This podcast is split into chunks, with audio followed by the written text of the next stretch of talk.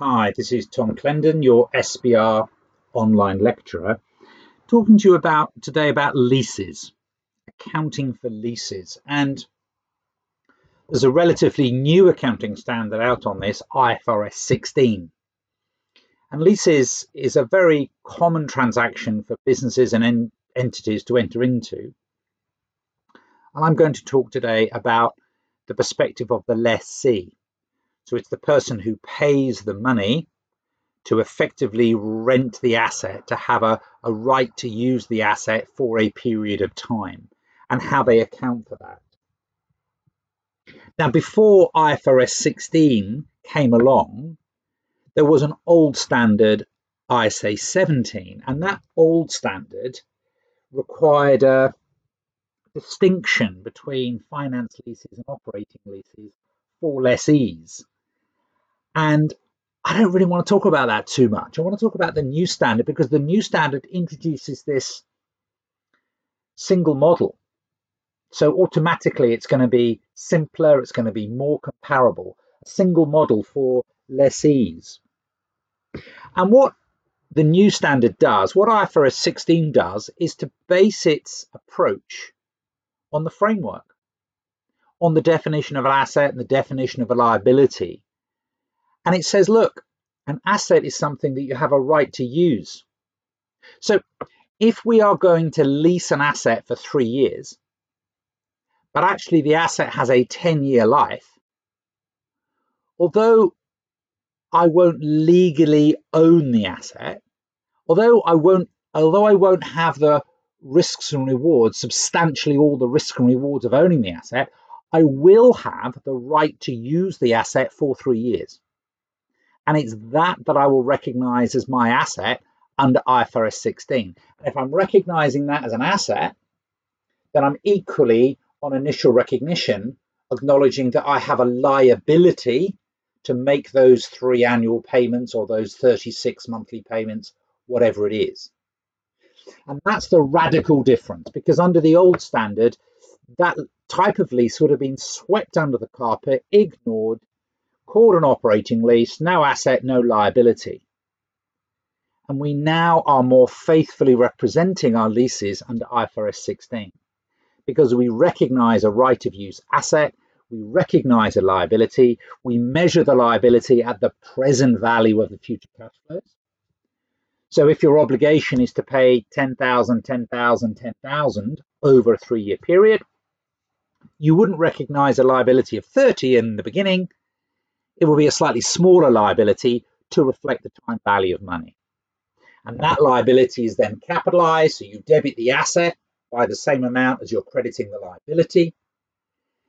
If there's transaction costs, you would you would capitalize the transaction cost. And you've got the asset and you've got the liability. Now what happens next is you depreciate the asset. So you systematically write off the asset over the three years. And the payments you're making to the lessor, the payments you're making reduce the liability, but because you've discounted the liability, because you measured it at present value, you're unwinding the discount, and therefore you've got a finance cost going through the P&L. Back in the day, such a lease would have no asset, no liability, and a 10,000 expense going through the P&L of rental. Now, with IFRS 16, we have an asset, we have a liability, and we charge the P&L the depreciation and we charge the P&L the finance cost. So it's radically different on the balance sheet and it's slightly different in the income statement. Uh, what else do I want to say? Um, stakeholders have largely welcomed this because liabilities are now on balance sheet. It's a more faithful representation, more useful. So the financial statements are more complete. There's more stewardship. It's progress. I mean, it's even more relevant to include the liability because, you know, useful information is relevant. Relevant information is predictive. By now putting the liability onto the balance sheet, we're, we're, we're predicting the future cash outflow.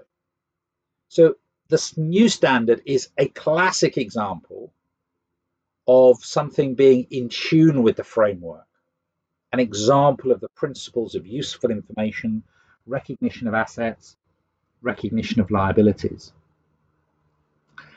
I don't really want to go on too much. I, I want to keep these podcasts to be fairly short and fairly light. And, you know, there isn't really an opportunity to, to start doing detailed numbers. What I would say is the several areas that I haven't touched on. So how the lessor accounts for it under IFRS 16. And that fundamentally hasn't changed and does require a distinction between finance leases and operating leases. And that's something else entirely different.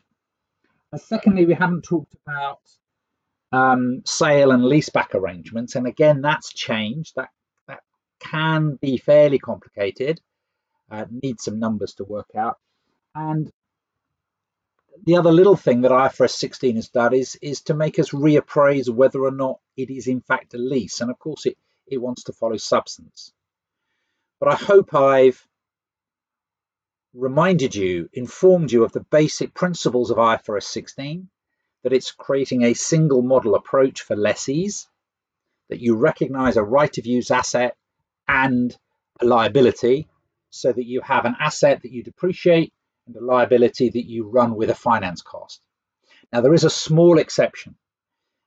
If the lease is immaterial or if the lease is for a short period of time, then on a pragmatic basis, you simply expense it. Leasing is a topic that comes up in FR and it is a topic that comes up in SBR. If I can be of any further help, contact me through LinkedIn, contact me through WhatsApp 07725 350 793. Thank you for listening to the podcast. I hope you find it useful. If you do, please tell your friends.